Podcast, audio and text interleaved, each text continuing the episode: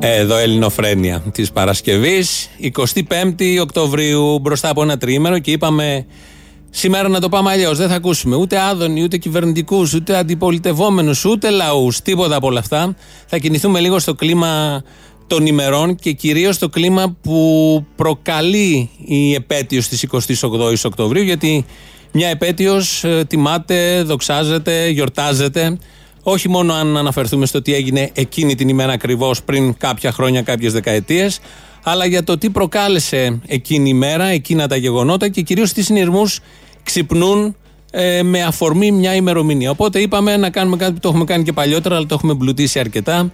Να πάμε 100 χρόνια πίσω και να κάνουμε μια ραδιοφωνική περιδιάβαση των τελευταίων 100 χρόνων που μέσα εκεί υπάρχει και κομβική και ιστορική και πολύ ιδιαίτερη δεκαετία του 40. Αλλά όχι μόνο αυτή. Θα ξεκινήσουμε από το 1920 ραδιοφωνικά πάντα, με έναν τρόπο που τα γεγονότα το ένα πασάρει το άλλο. Εγώ δεν θα πολύ μιλάω παρά μόνο στο έμπα και στο έβγα των διαφημίσεων.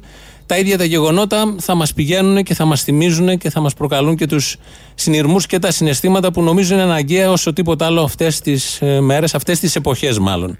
Οπότε ξεκινάμε με το πρώτο μέρος, ξεκινάει από τη Σμύρνη και φτάνουμε μέχρι το 1944.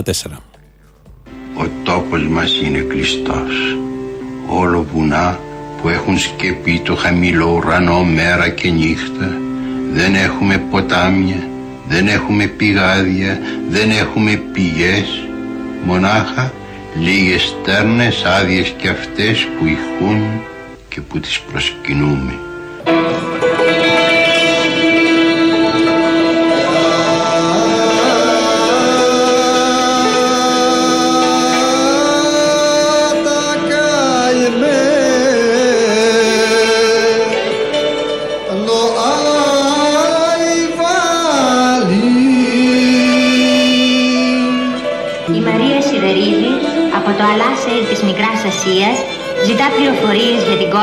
Αναστασία.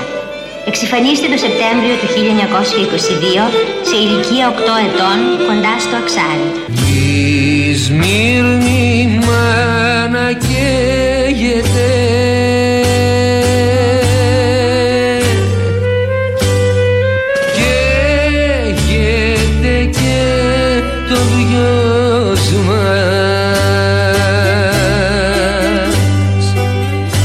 λιμάνι ήταν γεμάτο πτώματα η θάλασσα, δεν έβλεπες θάλασσα. Όσοι πιάνανε το κουπαστί του βαποριού ή τους ρίχνανε ζεστό νερό ή τους κόβανε τα χέρια οι Άγγλοι και οι Γάλλοι. Ο Χρήστος Αλεξανδρίδης από τα τετάβλα της Μικράς Ασίας ζητά πληροφορίες για τη γυναίκα του και τα τρία παιδιά του, Παύλο, Φωτεινή και Σοφούλα, 9, 6 και 2 ετών. Για τελευταία φορά τα είδαν στο Κουνάρμπαση στις 18 Αυγούστου 1922. Όποιος γνωρίζει κάτι, παρακαλείται να πληροφορήσει τον Ελληνικό Ερυθρό Σταυρό. Χαμένη γη και προσφυγιά, τα πόδια εδώ αλλού η καρδιά, κομμάτια μου ψάχνω να βρω, να κάνω ρίζες να ξανασταθώ και να φωνάξω με φωνή που να ματώσουν οι ουρανοί. Όλοι μας φάσαν και μας πλήγανε μαζί, Εγγλέζοι, Γάλλοι και Αμερικανοί! Τα τελευταία υπολείμματα του ελληνικού στρατού έχουν περισσοθεί στοιχείο και επαναστατούν με τον πλαστήρα, γονατά και φωκά. Ακολουθεί η δίκη των Εξ και καταδικάζονται σε θάνατο οι θεωρηθέντες υπεύθυνοι της μικρασιατικής καταστροφής. Στις 15 Νοεμβρίου 1922 εκτελούνται στο Γουδί ο Γούναρης, ο Πρωτοπαπαδάκης, ο Χατζιανέστης, ο Στράτος, ο Μπαλτατζής και ο Θεοτόκης. Ιούλιος 1929. Οι απεργίες γίνονται συχνότερες και η συμμετοχή των εργατών πολυπληθέστερη και μαχητικότερη. Το επενδυτικό κλίμα απειλείται. Όποιος επιδιώκει την εφαρμογή ιδεών εχουσών ως έκδηλων σκοπών, την διαβίαιων μέσων ανατροπή του κοινωνικού καθεστώτος, διαπράττει ιδιώνυμο αδίκημα και τιμωρείται με φυλάκιση τουλάχιστον 6 μηνών.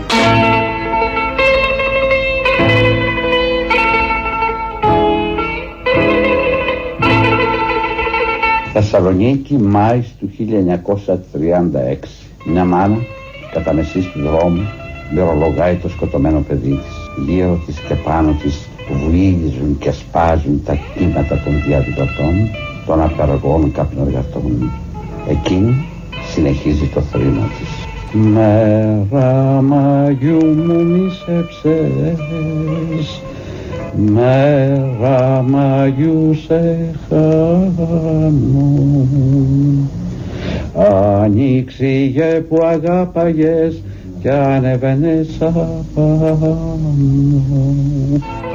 Στο λιακωτό και κοίταζες και δίχως να χορταίνεις.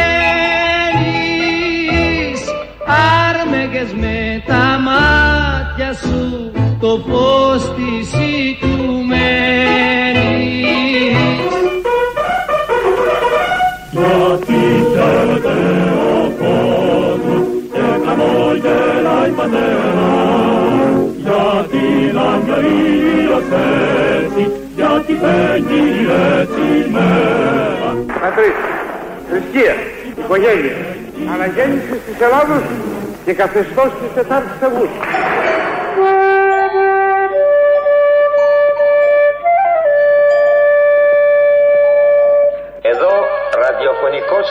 Σταθμός Αθηνών. Μεταδίδομεν το πρώτον ανακοινωθέν του ελληνικού γενικού στρατηγίου. Ε, Ιταλικές στρατιωτικές δυνάμεις προσβάλλουν από τις 5ης και 30 πρωινής της σήμερον τα ημέτερα τμήματα προκαλύψεως της ελληνοαλβανικής μεθορίου. Παιδιά της Ελλάδος παιδιά που σκληρά πολεμάτε πάνω στα βουνά Εδώ ελεύθερε ακόμα Αθήνε, Έλληνες, οι Γερμανοί εισβολείς ευρίσκονται εις τα πρόθυρα των Αθηνών. Ο εισβολεύς εισέρχεται με όλας τας προφυλάξεις εις την έρημον πόλην με τα κατάκλειστα σπίτια. Έλληνες, ψηλά τις καρδιές.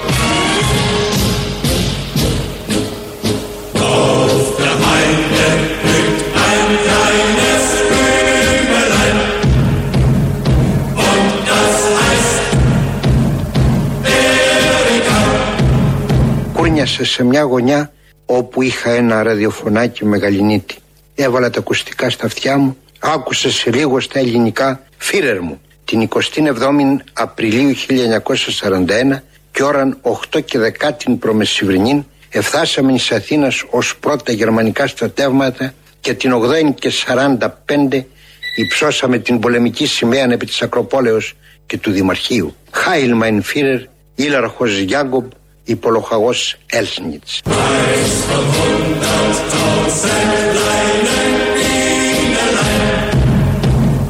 Η σημαία ήταν έτσι ψηλά και είχε ένα μεγάλο σειρματόσχημα με το οποίο την ανεβάζανε και την κατεβάζανε. Και τότε ε, κρεμαστήκαμε και οι δυο, καταφέραμε να πιαστούμε, να κρεμαστούμε και οι δυο κάποια στιγμή από την αυτή. Και κάποια στιγμή η σημαία πέφτει και μας κουκουλώνει. Μας κουκούλωσε και εντελώς. Την ξεκουκουλώσαμε. Αγκαλιαστήκαμε, φιληθήκαμε, εκείνη χορέψαμε Χορέψατε. πάνω στο σύμβολο, ναι. Εκεί την ώρα; Εκείνη την ώρα.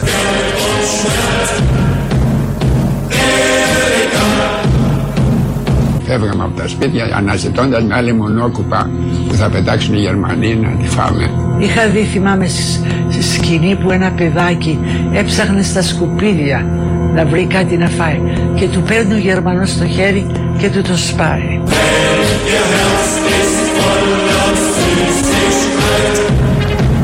Στα κρεματόρια εμείς δεν μπορούσαμε να πούμε τίποτα. Εμείς ήμασταν για να διπλώνουμε τα ρούχα στις μπράγκε. Λοιπόν, τις παίρνανε και τις βάζανε όλες μέσα στα, στα κρεματόρια και απ' έξω έ- έγραφε Μπάντεν, δηλαδή είναι, είναι λουτρός. Και μετά από λίγο δεν έβγαινε καμιά από εκεί. Το, εκείνο που βλέπαμε ήταν μόνο οι φλόγες και η μυρωδιά από τα κρέατα. Που και γόνουσα Εκεί στη σκάλα την πλατιά, στη σκάλα των δακρύων, στο βίνερ γκράμπεν το βαθύ, στο λατομείο των κρίνων, Εβραίοι κι αντάρτες περπατούν, Εβραίοι κι αντάρτες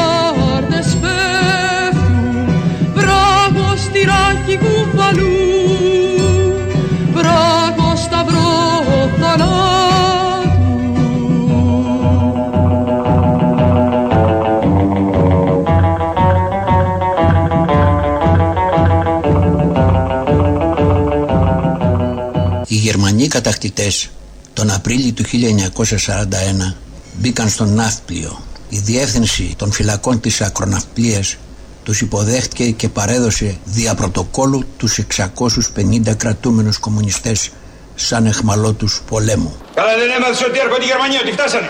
Τόματα. Ε, μία δεν φεύγεις. Είμαι κλειδωμένος, δεν μπορώ να βγω. Θες να σ' ανοίξω; Έτσι από καλή καρδιά. Ωραία, επειδή διαφωνώ. Άντε κόμπια σώσο. Τώρα κατά πού πας, από εδώ ή από εκεί. Όπου παρέα, εκεί καλύτερα. Άντε πάμε λοιπόν.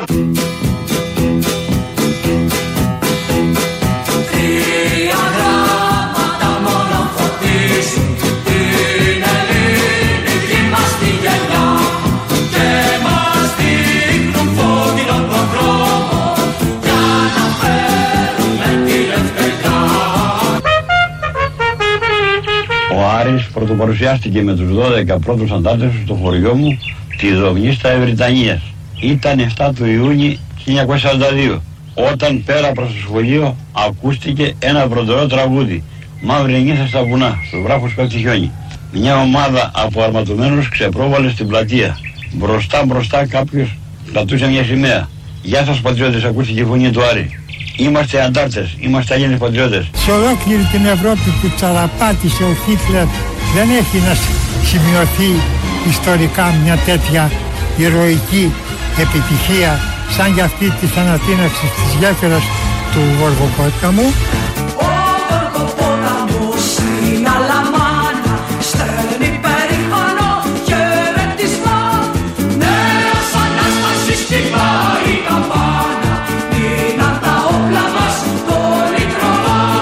Είχαμε καρφωμένο στο μυαλό μας τη ρητή διαταγή του Άρη. Δεν θα γυρίσουμε πίσω, δεν θα ανεβούμε την ανηφοριά, ανηφοριά, θα πέσουμε μέχρι τον έναν, αλλά θα αφήσουμε συντρίμματα πίσω τη γέφυρα.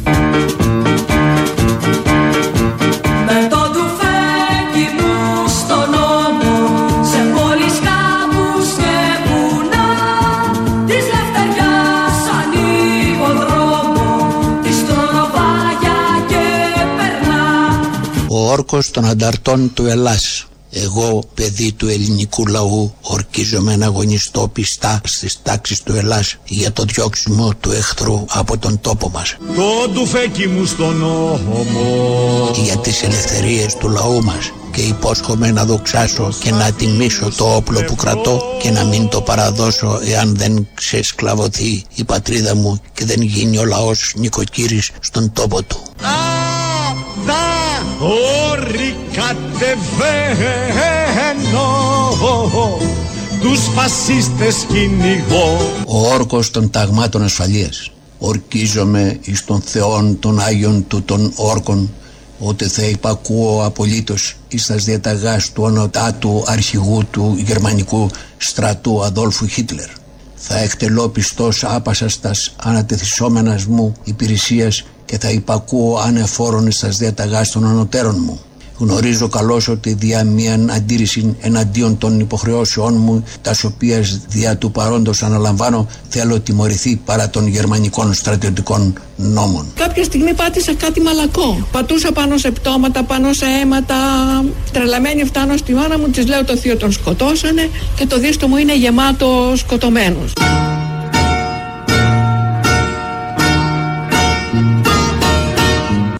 Εν συνέχεια, εν συνεχεία τα καλάβρητα, πένθος, ερημιά, φωτιά, καπνός, ερήπια και φεύγουν πλέον προς τις αιστείες τους τραγουδώντας.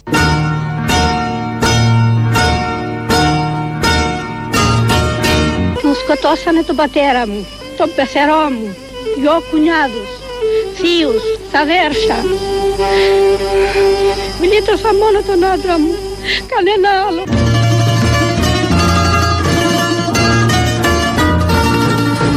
Ανθρώπους ζωντανούς τις κάψανε μέσα στο σπίτι. Δεν μπορούσαν να κινηθούν, τι κάψανε. Δεν αφήσανε ζωντανό άνθρωπο. Μέχρι εγκυμονούσε γυναίκε σκοτώσαν. Ήταν έγκυες γυναίκες. Ε, αυτή ήταν έγκυη και όπως είχε πόντσι η γυναίκα και πάει να ρυφτήσει μια καλαμόρδα.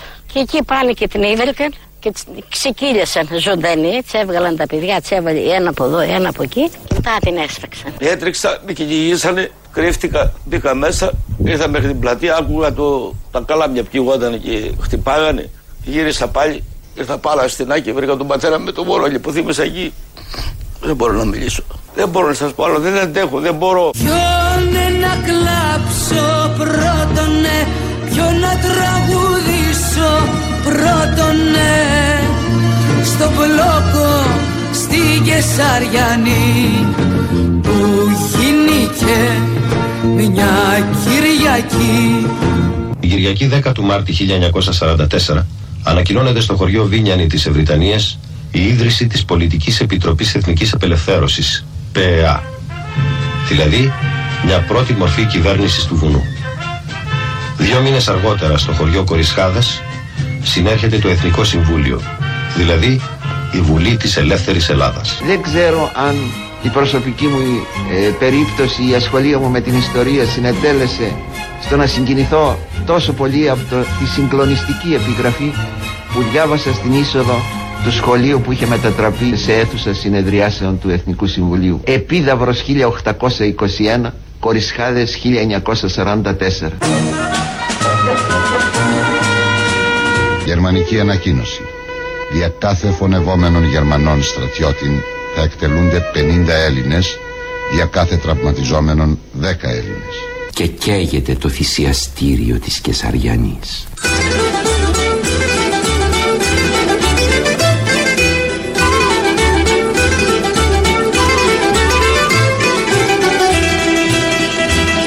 Δεν θέλω να μου δέσετε Δεν θέλω να μου δέσετε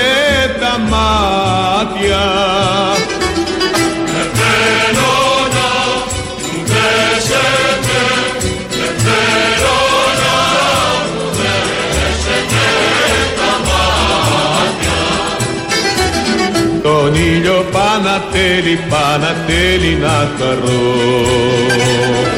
Κι αν κάνετε Ο δρόμος γέμιζε αίματα στα οποία έτρεχαν από τη γειτονιά ο λαός και πέταγε λουλούδια. τα σπίτια μου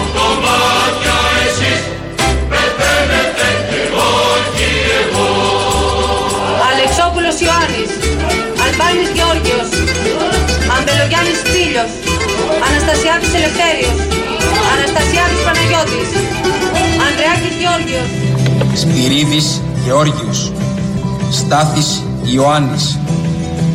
Σουκατζίδης Ναπολέων. Γύρω στις 8 το πρωί η πλατεία της ουσίας ξένης αλλά και οι γύρω δρόμοι έχουν γεμίσει από κόσμο περίπου 25.000 άτομα. Οι Γερμανοτσουλιάδες πιάνουν δουλειά και οι δοσύλλογοι συνεχίζουν το δάχτυλο τεντωμένο. Εσύ εκεί και εσύ εμπρός, σήκω, εσύ ο κομμουνιστής, ακούς. Κι όργη με τη γλυκιά φωνή με τις φαρδιές τις πλάτες πες μου την ύστερη στιγμή τι βρήκες και τραγούδησες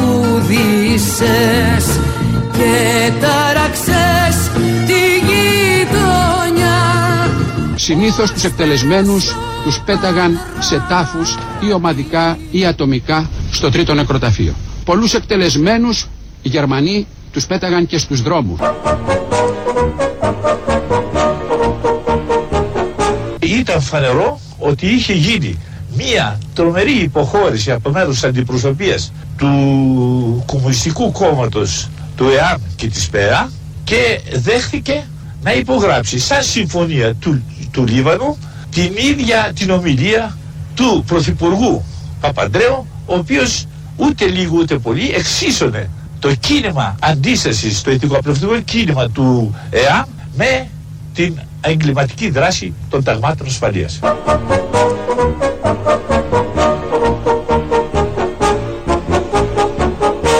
Είχα τη μεγάλη τύχη σε ηλικία 7-8 ετών να ήμουνα στη Λαμία την ημέρα του λόγου της Λαμίας. Ήμουνα κάτω από το μπαλκόνι που μίλησε ο Άρης. Αδέρφια, Έλληνες και Ελληνίδες της Λαμίας και όλης της περιοχής. Από μέρους του Γενικού Στρατηγίου του Ελλάς σας φέρνω τους πιο θερμούς χαιρετισμούς. Το ΕΑΜ και ο Ελλάς υποσχέθηκαν στο λαό την πάλη ενάντια στον κατακτητή και την απελευθέρωση της χώρας μας. Αυτές τις υποσχέσεις τις στηρίσαμε. Αλλά υποσχεθήκαμε και κάτι άλλο στο λαό.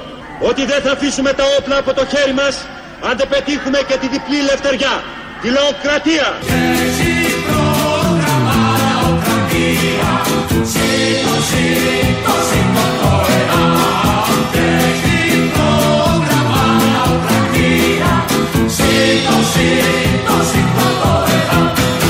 Εδώ είμαστε όλοι. Ελληνοφρένεια είναι, επαιτειακή ελληνοφρένεια. Δεν είναι όπως κάθε μέρα, το είπαμε από την αρχή.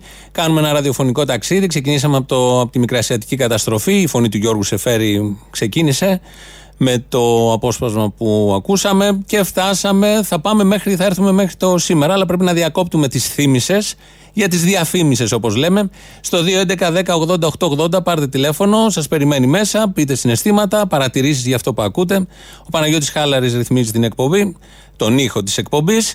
Έχουμε διαφημίσεις και αμέσως μετά θα συνεχίσουμε γιατί έχουμε μείνει στο λόγο του Άρη στη Λαμία 1944. Λίγες μέρες μετά ήρθε η απελευθέρωση. Στο 2.11.10.80.880 περιμένουμε τις παρατηρήσεις σας, σκέψεις, συνειρμούς που σας ξυπνάει όλο αυτό που ακούτε. Είπαμε να κινηθούμε λίγο στο κλίμα των ημερών. Ευκαιρία θέλαμε. Είναι ένα ηχητικό, μια ηχητική πανδεσία, ένα ραδιοφωνικό ταξίδι με ήχους που ένας ψιλοπασάρει τον άλλον. Δείτε το και ως quiz, τι θυμόσαστε, τι δεν θυμόσαστε, ποιες φωνές αναγνωρίζετε. Μερικές δεν αυτοσυστήνονται. Κάποιες άλλες είναι πάρα, πάρα πολύ γνωστές. Είχαμε ξεκινήσει από το 1920, φτάσαμε στο 1944, στο λόγο της Λαμίας και 12 Οκτωβρίου του 1944 έχουμε την απελευθέρωση. Θα βάλετε τη λέξη σε εισαγωγικά. 12 Οκτωβρίου 1944, ιστορική και ευλογημένη μέρα που η Αθήνα ξύπνησε από το σκοτάδι του πένθους, της φρίκης και της τρομοκρατίας για να αντικρίσει τον ήλιο της λευτεριάς. Το σύμβολο της δουλείας, του Άγγελο το Σταυρός, που τέσσερα ως σκότεινα χρόνια εμόλυνε το σύμβολο του πνεύματος, την αιώνια Ακρόπολη, κατεβαίνει. Και ακολούθησαν τα Δεκεμβριανά. Έβγαλε το μαντίλι ο Εύερτ από το μπαλκόνι της αστυνομικής διευθύνσεως που είναι δεξιά από τα παρενάχτα, απέναντι από τα αυτοπολία ας πούμε, και αυτοί άρχισαν να πυροβολούν. Η πρώτη δέσμη πυροβολισμών τους σταμάτησε. Είχαν πέσει μερικοί κάτω και μάλιστα είδα μια νεαρά κοπέλα με το περιβραχιόνιο ΕΑΜ η οποία πήρε μια κόκκινη σημαία έσκυψε σαν σφουγγάρια πάνω στο αίμα ενός που είχε πέσει και ύστερα της σήκωσε ψηλά και αυτή η σημαία έδωσε μια τροχιά κόκκινη ξέρετε.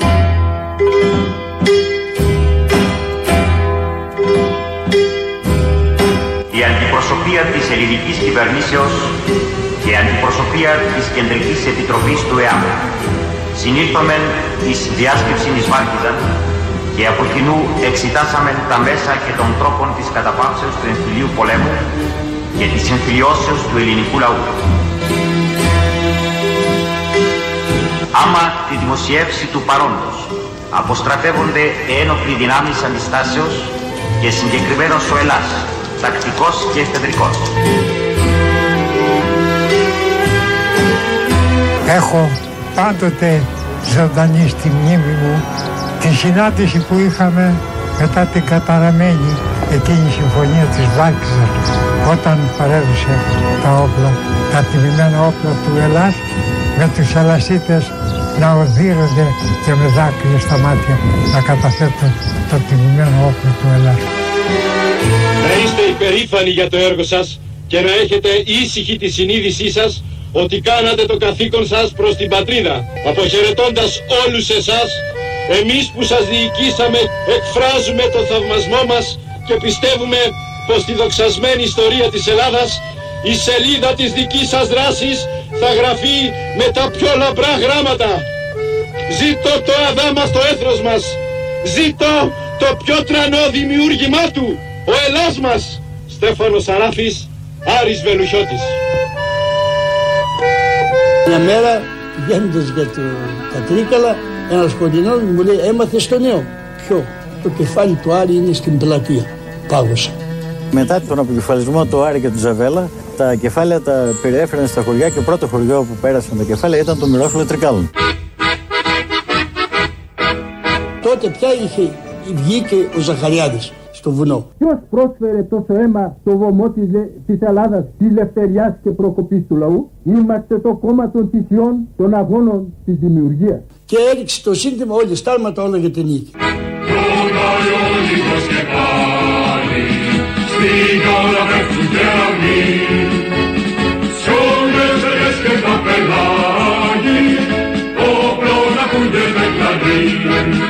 πέφτουν κεραυνοί Σ' όλες ελιές και τα πελάγι Όπλων ακούγεται κλαδί Σχεδόν μέρα παραμέρα έσπαζαν την πόρτα. Τι πόρτα να σπάσουν, δηλαδή εκεί μείνει ένα ερείπιο του σπιτιού μας και μπαίναν οι μάιδες, οι τότε χωροφύλακες του χωριού, για να ξανασυλλάβουν άλλη μια φορά τον πατέρα μου. Σ' όλες ελιές και τα πελάγι Όπλων ακούγεται κλαδί πρώτες ομάδες ήταν να αντισταθούμε. Αντισταθήκαμε και γεννήθηκε το δεύτερο αντάρκο με τον ίδιο όρκο του Ελλάς που είχαμε και πρώτα.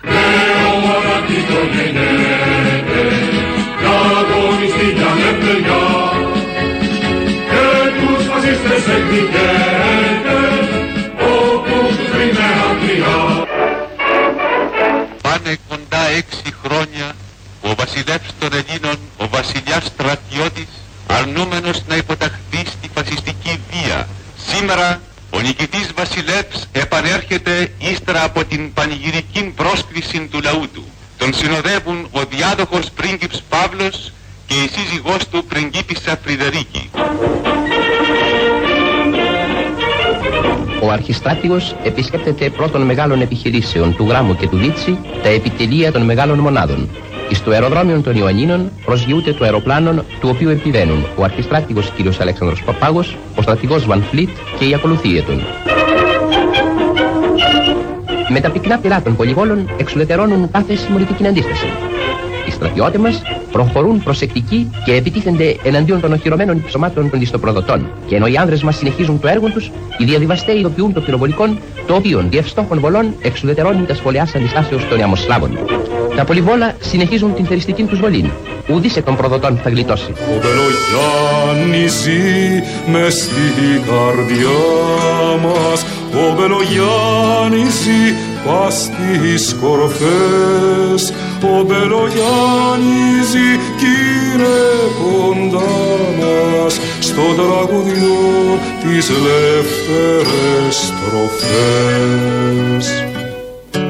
Νίκος Μπελογιάννης, ορίστε, τι έχετε να πείτε; Κύριοι δικαστές, όλοι μας δοθήκαμε ολόψυχα στον αγώνα ενάντια στους Ιταλούς, τους Γερμανούς, τους Βούλγαρους και τους ντόπιους συνεργάτες τους. Και εμείς, εμείς είμαστε κατάσκοποι και προδότες. Όχι κύριοι, είμαστε Έλληνες που αγωνιζόμαστε χωρίς να γνωρίσουμε ύπνο, χωρίς να γνωρίσουμε ξεκούραση, για να προφτάσουμε την αυγή και το αύριο και να δημιουργήσουμε νέους χρόνους και εποχές στον πόη των ονείρων μας, στον πόη των ανθρώπων.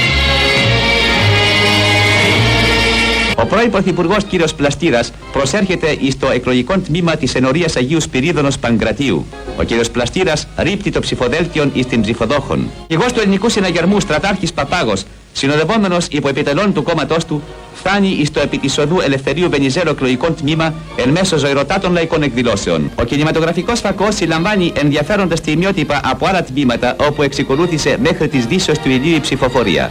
Μετά μας μεταφέρανε σε μία καπναποθήκη όπου ήμασταν στιβεγμένοι 300 άτομα. Μείναμε εκεί και από εκεί φύγαμε για την εξορία, για την Ικαρία.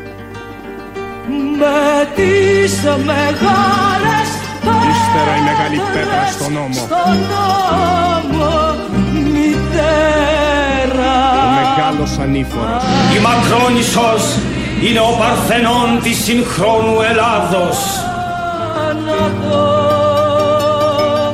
Ο, όλες αυτές που ήρθαν από τη Θεσσαλονίκη, όλες φυλακές αβέρβα μας πήγανε και μας μοιράσανε στους θαλάμους. Εσείς σε ποιον θάλαμο είσαστε; Ε, στον πρώτο θάλαμο που ήταν η μελοθάνατης, όλο μελοθάνατης. Από εκεί πήραν 17 γυναίκες δίπλα από το κρεβάτι μου. 17 γυναίκες εκτελέστηκαν. Γυναίκες λέει, κοριτσάκια ήταν, τι ήταν, 16 χρονών. Αγγέλια ανασένουν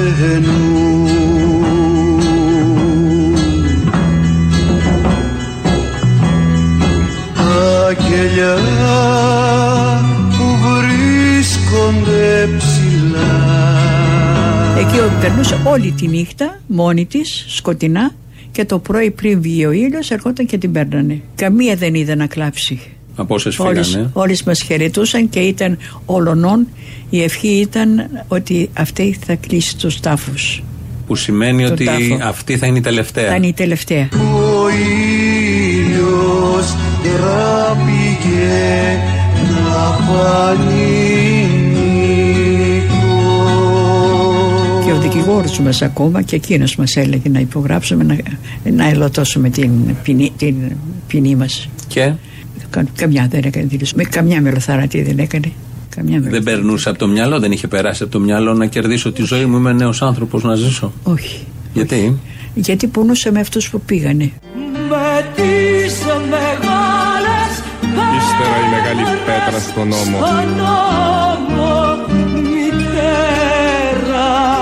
Μεγάλος ανήφορος. ανηφορίζοντας το θάνατο Εγώ κοιμόμουν το βράδυ με μία χαρά ότι θα δώσω τον ύπνο μου το μωρό μου. Γιατί το βλέπα κάθε βράδυ στον ύπνο. Η μεγάλη απόφαση στην καρδιά. Πολιτείες θα Μεγάλες μέρες μας περιμένουν μητέρα.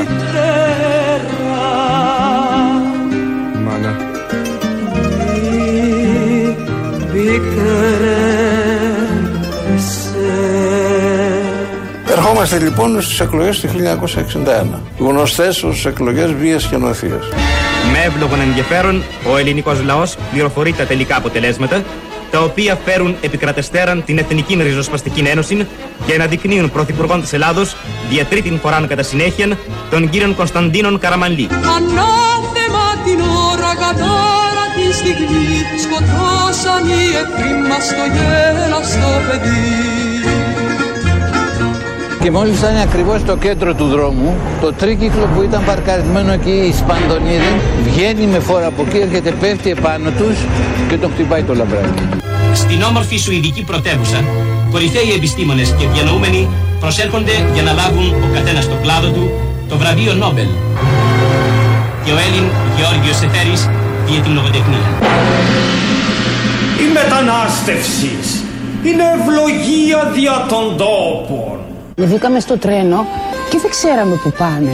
Πραγματικά δεν ξέραμε. Πηγαίνουμε στο άγνωστο. Μόνο ξέρουμε ότι πάμε στη Γερμανία. Τώρα πόσο μακριά ήταν. Και τι θα συναντούσαμε εκεί, κανένας δεν το ήξερε. Στις φαμπρικές της Γερμανίας στου Βελγίου πίστες Πόσο κουράστηκα, πόσο πάλεψα για να μπορέσω να φύγω για τη Γερμανία. Δεν έβρισκα δουλειά. Έφερα παρακαλάω να πάω σε πολιτικούς να κάνουν ένα σημείωμα να- για να με πάρουν εργάτη.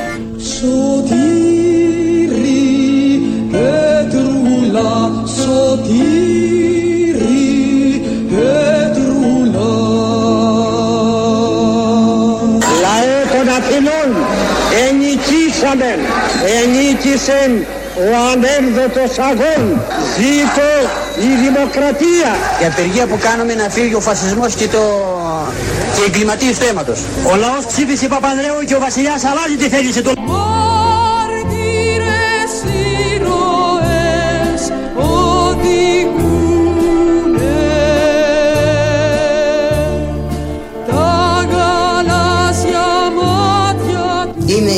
Του Σωτήρη του Πέτρουλα. Πού είναι ο γιος μου, πού είναι ο Σωτήρης, στην κοτσινιά πάει, έχει πάει μου λέει. Περιτρέξετε να προλάβετε να το πάρετε.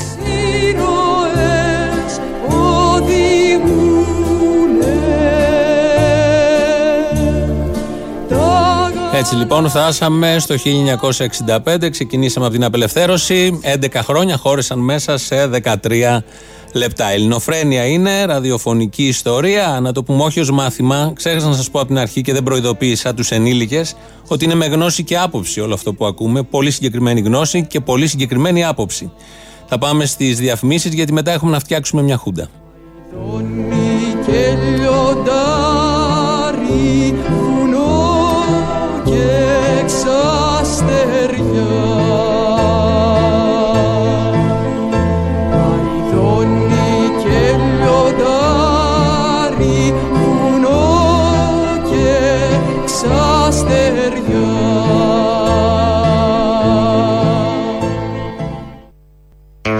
Εκεί που καθόμασταν ήρεμα και πολύ ωραία και ήσυχα το 1965, 66, 67, λένε κάποιοι δεν κάνουμε και μια χούντα. Εθνικό Ίδρυμα Ραδιοφωνίας Τηλεοράσεως. Ανακοινούται ότι από τις 11 και 30 ώρες εκηρύχθη ο στρατιωτικός νόμος καθάπασαν την επικράτεια. Ασθενήν έχουμε, εις το γύψο τον βάλαμε. Απλούστατα για ένα χιλιοστό του δευτερολέπτου έσκασε αργότερα η βόμβα που είχε τοποθετηθεί κάτω από το σημείο που θα πέρναγε το αυτοκίνητο του Παπαδόπουλου και γλίτωσε ως εκθάματος. Η ποινή στον Παναγούλη είναι δις εις θάνατον. Οι Έλληνες και κατά ιστορική παράδοση αλλά και κατά την βασική κοινωνική αντίληψη και αγωγή δεν είναι ποτέ ευεπίφοροι προς τον κομμουνισμό.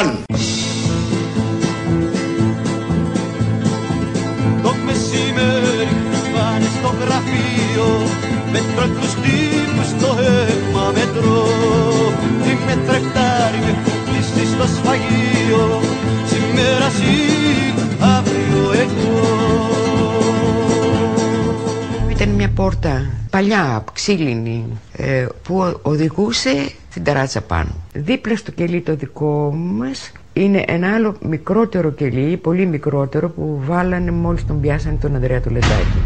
Το είδαμε ότι τον πήραν. Και τον είδαμε που τον ανεβάσανε από το φεγγίτι αυτό πάνω στην ταράτσα. Και ακούγαμε τις κραυγές του.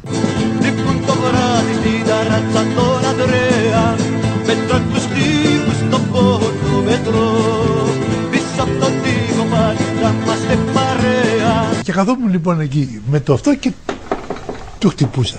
Ταχτάκ εσύ, ταχτάκ εγώ. Χτυπούσε και αυτός. Ταχτάκ εσύ, ταχτάκ εγώ Πάει να πει σ' αυτή τη γλώσσα τη βουβή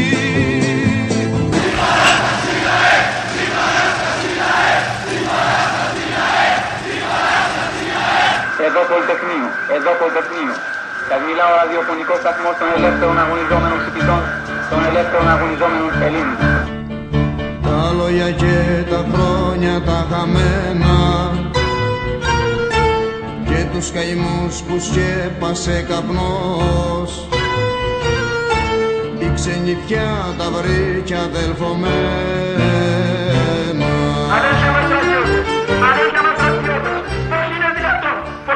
είναι δυνατόν να προβολήσετε τα αδέρφια σας, να έχει φύγει ελληνικό αίμα. Σου μιλώ σαυλές και σε μπαλκόνια και σε χαμένους κήπους του Θεού κι όλο θάνατο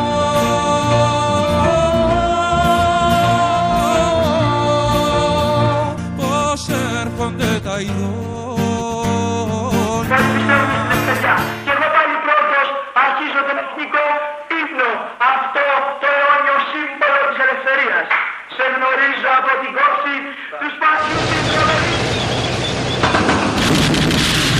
των πολεμικών ανακοινωθέν.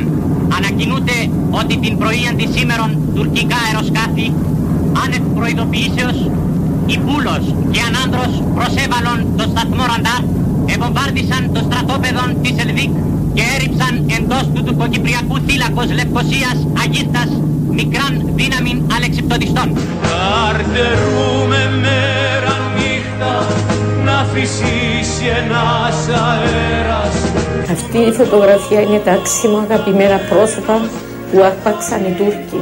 Τον άντρα μου, τον πατέρα μου, τον θείο μου, τον ξάδερφό μου και τους δύο συζύγους των αδερφάδων μου. Μέρας να φέρεις στον καθένα και δροσιάντζελος Εθνικό Ίδρυμα Ραδιοφωνίας Τηλεοράσεως. Δελτίων ειδήσεων. Από τις Δευτέρας πρωινής ώρας της σήμερον ευρίσκεται και πάλι στην Ελλάδα ο τέος Πρωθυπουργός κ. Κωνσταντίνος Καραμανλής, ο οποίος εκλήθη υπό του Προέδρου της Δημοκρατίας στρατηγού Φέδωνος Γκυζίκη, όπως αναθέσουν την διακυβέρνηση της χώρας εις πολιτική κυβέρνηση. Ομνίο εις το όνομα της Αγίας και Ομουσίου και Δέρα του Τριάδος να φυλά το πίστη στην πατρίδα Η Ελλάς πολιτικά, αμυντικά, οικονομικά, πολιτιστικά ανήκει στην Δύση. Προτιμούμε να ανήκουμε στους Έλληνες.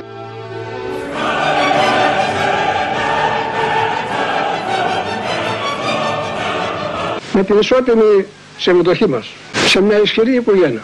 Όπως θα είναι η Ηνωμένη Ευρώπη, θα κατοχυρώσουμε την εθνική μας ανεξαρτησία και την ένταξη της χώρας μας στην οικογένεια αυτή θα την απαλλάξει από οποιασδήποτε εξαρτήσεις.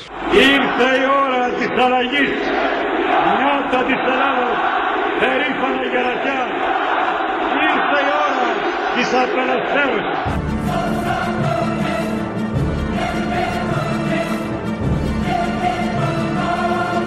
για να είναι γνήσια ανεξάρτητη η Ελλάδα, για να ανήκει στους Έλληνες. Δεν αρκεί να φύγει η Ελλάδα από το ΝΑΤΟ και θα φύγει. Δεν αρκεί να φύγουν οι Αμερικάνικες βάσεις από την Ελλάδα και θα φύγουν. Και έρχεται και μου λέει κυρία Καλτεζά, λέω μάλιστα. Λέει έχετε κανένα γιο Μιχάλη, ναι.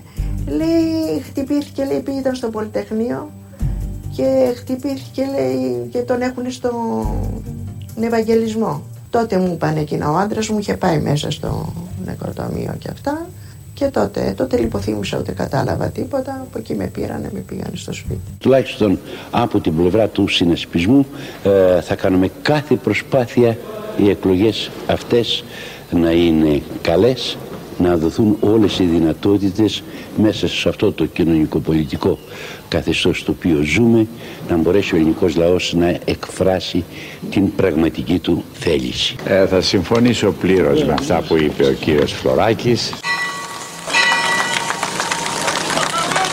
Σήμερα η Ευρυτανία υποδέχθηκε τον Παύλο Μπακογιάννη για τελευταία φορά. Η σωρός του Παύλου Μπακογιάννη έφτασε στην εκκλησία της Αγίας Τριάδος στις 12.30 το μεσημέρι. Κατηγορία ηθικής αυτοργίας στην απιστία των διοικητών των ΔΕΚΟ κατά Ανδρέα Παπανδρέου. Το δικαστήριο κατά πλειοψηφία είτε με ψήφους 7 έναντι 6 κηρύσσει αθώο τον πρώτο των κατηγορουμένων όπως αυτή διατυπώνεται στο κατηγορητήριο. Λοιπόν, θα έπρεπε να γνωρίζετε ότι την απόφαση μετά την απομάκρυνση του κυρίου Σαμαρά να εμείνουμε στην πολιτική αυτή την απόλυτον στο θέμα του ονόματος την πήραμε ομόφωνα. Όχι ομόφωνα. Ομόφωνα με εξαίρεση το Κομμουνιστικό Κόμμα, οι υπόλοιποι. Κύριε Σαμάρα, σα κατηγόρησε σήμερα ο Πρωθυπουργός και οι συνάδελφοί σας στη Νέα Δημοκρατία ως προδότη. Τι έχετε να απαντήσετε; Θα το πω πολύ απλά και ο κόσμος ξέρει. Ό,τι έκανα, το έκανα ακριβώς για να μην γίνω προδότης. Ο σύντροφος Τσοκατζόπουλο και εγώ δεν υπήρξαμε μονομάχοι. Δεν υπάρχει νικητής, δεν υπάρχει ιτημένο. Η βραχονισίδα ύμνια είναι και θα παραμείνει ελληνική. Χριστόδουλος Καραθανάσης Παναγιώτης Λαγάκος Έκτορας Γιαλοψός Θέλω να ευχαριστήσω την κυβέρνηση των Ηνωμένων Πολιτειών για την πρωτοβουλία και την βοήθειά τους. Είμαστε εδώ σήμερα για να δηλώσουμε ότι η νέα διακυβέρνηση με σεμνότητα με ταπεινότητα θα αγωνιστεί για να φέρουμε τον πολίτη στο επίκεντρο.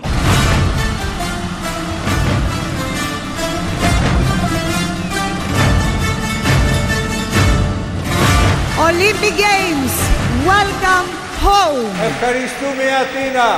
Ευχαριστούμε η Ελλάδα.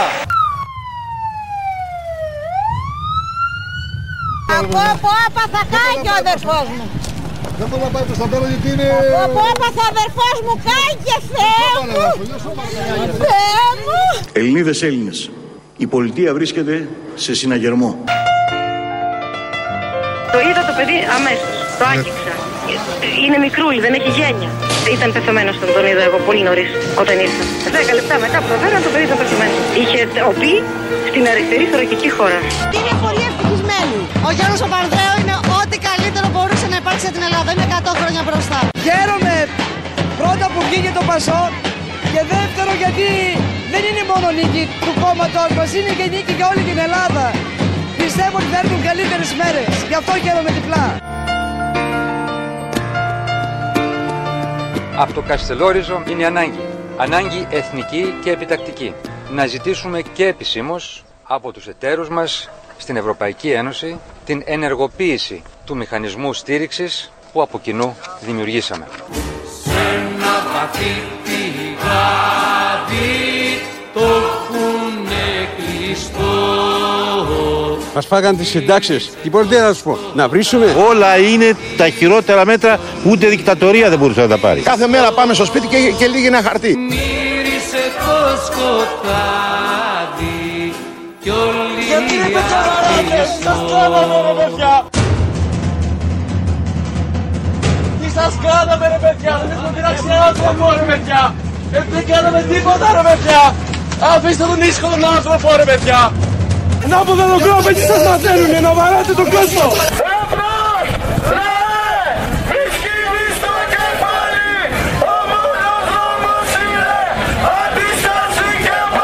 Το δάσκαλος γάμο, το δάσκαλος είμαι ρε παιδιά.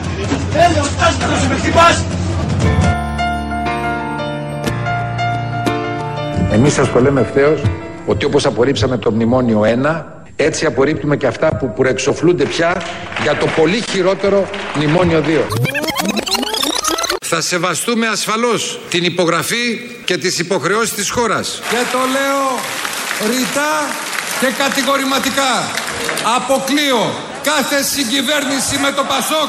Το μνημόνιο όμως όπως αντιλαμβάνεστε είναι μια μέθοδος λύσης. Ο ελληνικός λαός ψήφισε σήμερα την ευρωπαϊκή πορεία της Ελλάδας και την παραμονή μας στο ευρώ.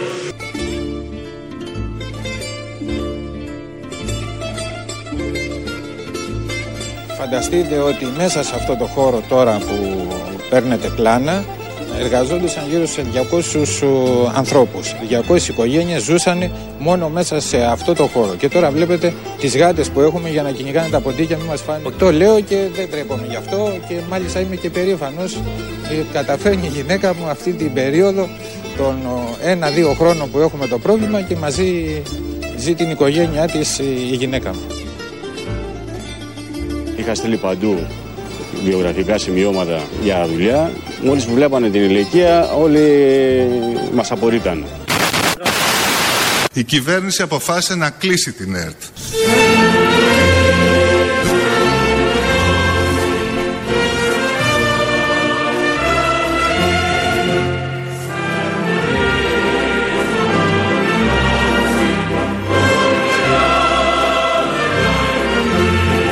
Μάλιστα, μας εκενώνουνε.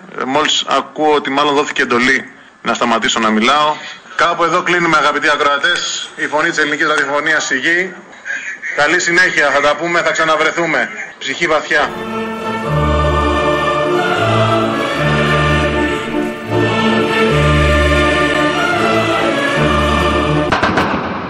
Το που βγήκαμε στο φανάρι της Σταλδάρη, ήρθαν πάνω από 15 μηχανάκια και 10 αυτοκίνητα. Βλέπω έναν να φορά για τη μπλούζα της Χρυσής Αυγής, σκισμένη. Έβγαλε ένα σουγιά και του έδωσε δύο μαχαιριές, τη μία στην κοιλιά και την άλλη στο στήθος, στο σημείο της καρδιάς. Φυσικά φταίνε και οι ηθικοί αυτούργοι. Υπάρχουν και οι ηθικοί αυτούργοι. Είναι και αυτοί που οθήσανε το χέρι. Αλλά και αυτός με πόση ευκολία πήγε και το έχωσε. Τι ανθρώπινο είχε πάνω του αυτός; Τι ανθρώπινο, τι, τι, συν- τι, τι, ποια, ποιο, ποιο συνέστημα ανθρώπινο είχε πάνω του; Κανένα. Ένα κτίνος είναι με ένα απόβρασμα που το μόνο που ήθελε να κάνει ήταν κακό. Μη κοιτάς το στήθος που έχει ματωθεί Δεν τον σκοτώσαν, έχει κοιμηθεί πολιτική ευθύνη για την δολοφονία στο Κερατσίνι την αναλαμβάνουμε. Η μόνη εναλλακτική και σωτήρια εναλλακτική πρόταση είναι η κατάργηση με ένα νόμο και σε ένα άρθρο όλων των μέτρων λιτότητας που εξαθλιώνουν την κοινωνία και γεννούν ακόμα μεγαλύτερη ύφεση. Έτσι μετατρέπουμε τη δημιουργική ασάφεια σε δημιουργική σαφήνεια. Δεν υπάρχει ούτε μία στο εκατομμύριο να απαντήσει όχι η Μέρκελ.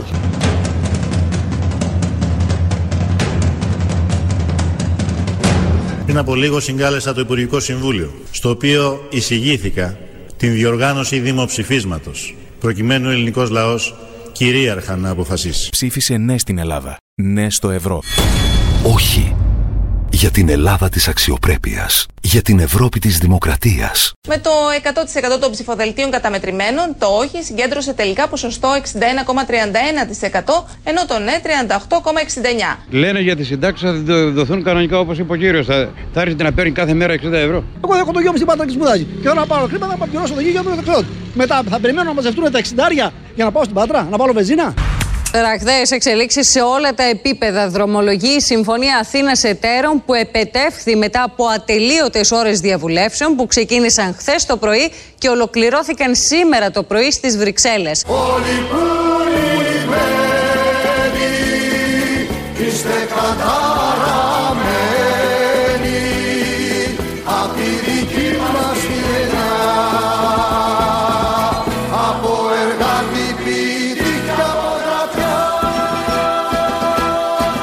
Μέχρι τέλους παλέψαμε προκειμένου να διεκδικήσουμε ό,τι καλύτερο μια συμφωνία που θα δώσει τη δυνατότητα να σταθεί η χώρα στα πόδια της. Ρε δεν τρώνε τα σκουπίδια ο κόσμος και εμείς καθόμαστε. Έφτασε ένα δακρυγόνο μέσα στο σχολείο, στην αυλή του σχολείου. Μας πάνε πίσω 60-70 χρόνια πάλι στην κατοχή. Μπροστά μου στη σειρά που περίμενε για το επίδομα ήταν μια μητέρα. Είχε το παιδάκι δίπλα. Και της είπανε τρίμονο βοήθημα 250 ευρώ. Ούτε τα γάλα του παιδιού δεν είναι. Ρε αφήστε το παιδί ρε! Ρε άστο ρε, άστο ρε, άστο ρε! Ρε είναι άστεγοι ρε! Είναι άστεγοι ρε! Συλλαμβάνετε αστέγους ρε! Της δικαιοσύνης συνεννόητε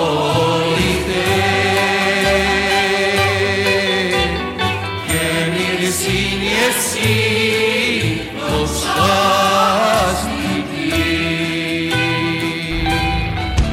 Σας ακούω. Κόκκινο λιμανάκι Ραφίνα, καίγονται τα σπίτια, καίγεται το σπίτι μου, έχω παιδί. Κάντε υπομονή κυρία. Πότε υπομονή να κάνω. Κάντε, κάντε κουράγιο. Γιατί με φύγετε εξπεκάμαστε. Και εδώ υπάρχει έντονος καπνός προς το ταού Πετέρης και εδώ έντονος καπνός μεταβαίνω να στείλει το οχήματα. Τα όπετέλη βλέπουν φλόγα, έχεις ένα αέριο διαθέσιμο τίποτα; Θα κάνω εκτροπή, δεν έχω, ότι θα δω τώρα τη, τη δίπλα. Ξέρετε, προσπαθώ και για λόγους συνειδησιακούς να, ε, να βρω ποια ήταν τα λάθη που έγιναν, ποιες είναι οι ευθύνες τις οποίες έχουμε. Ε, δεν μπορώ να βρω μεγάλα λάθη. Είναι εγκλωβισμένα τέσσερα πυροσβεστικά οχήματα ανάμεσά τους και ένα της υπηρεσίας μας. Υπάρχει δυνατότητα βοήθειάς τους. Είμαι αποκλεισμένος και δεν μπορώ να περάσω απάνω. Υπάρχει μεγάλο πρόβλημα στη ζούγκλα. Υπάρχει μεγάλο πρόβλημα στη ζούγκλα. Το ελικόπτερο που έχει έρθει να μου ρίξει εκεί για δεν το ακούω. Δεν ήρθε καν, δεν ήρθε καν σε εσάς. Ρε παιδιά, ρε παιδιά, θα μας φύγει για πάμε στα νόμερα. Ναι, γίνεται χαμός τώρα. Ναι, ρε γάμισε τα. Πουτάνας. Και έχει χαθεί η μπάλα εδώ εγκλωβισμένη. Δεν μπορούν να μπουν μέσα στο μάτι να τους σώσουν. Οι κρόνιδες σηκώνουν. Σου λέω για χάος. Αμέσως μετά τον δεύτερο γύρο των αυτοδιοικητικών εκλογών θα ζητήσω από τον Πρόεδρο της Δημοκρατίας την άμεση προκήρυξη εθνικών εκλογών. Αναλαμβάνω τη διακυβέρνηση του τόπου έχοντας πλήρη επίγνωση της εθνικής ευθύνης. Και από αύριο ο ουρανός θα είναι πιο γαλανός και ο ήλιος πιο φωτεινός. Ξημερώνει μια νέα μέρα για την πατρίδα μας. Και ήθελα ακόμη πολύ φως να ξημερώσει. Όμως εγώ δεν παραδέχτηκα την ήττα. Έβλεπα τώρα πόσα κρυμμένα τη μαλφή έπρεπε να σώσω. Πόσες φωλιές νερού να συντηρήσω μέσα στις φλόγες. Σας γυρισμονάτε η χώρα μου Όμως εγώ δεν παραδέχτηκα την ήττα.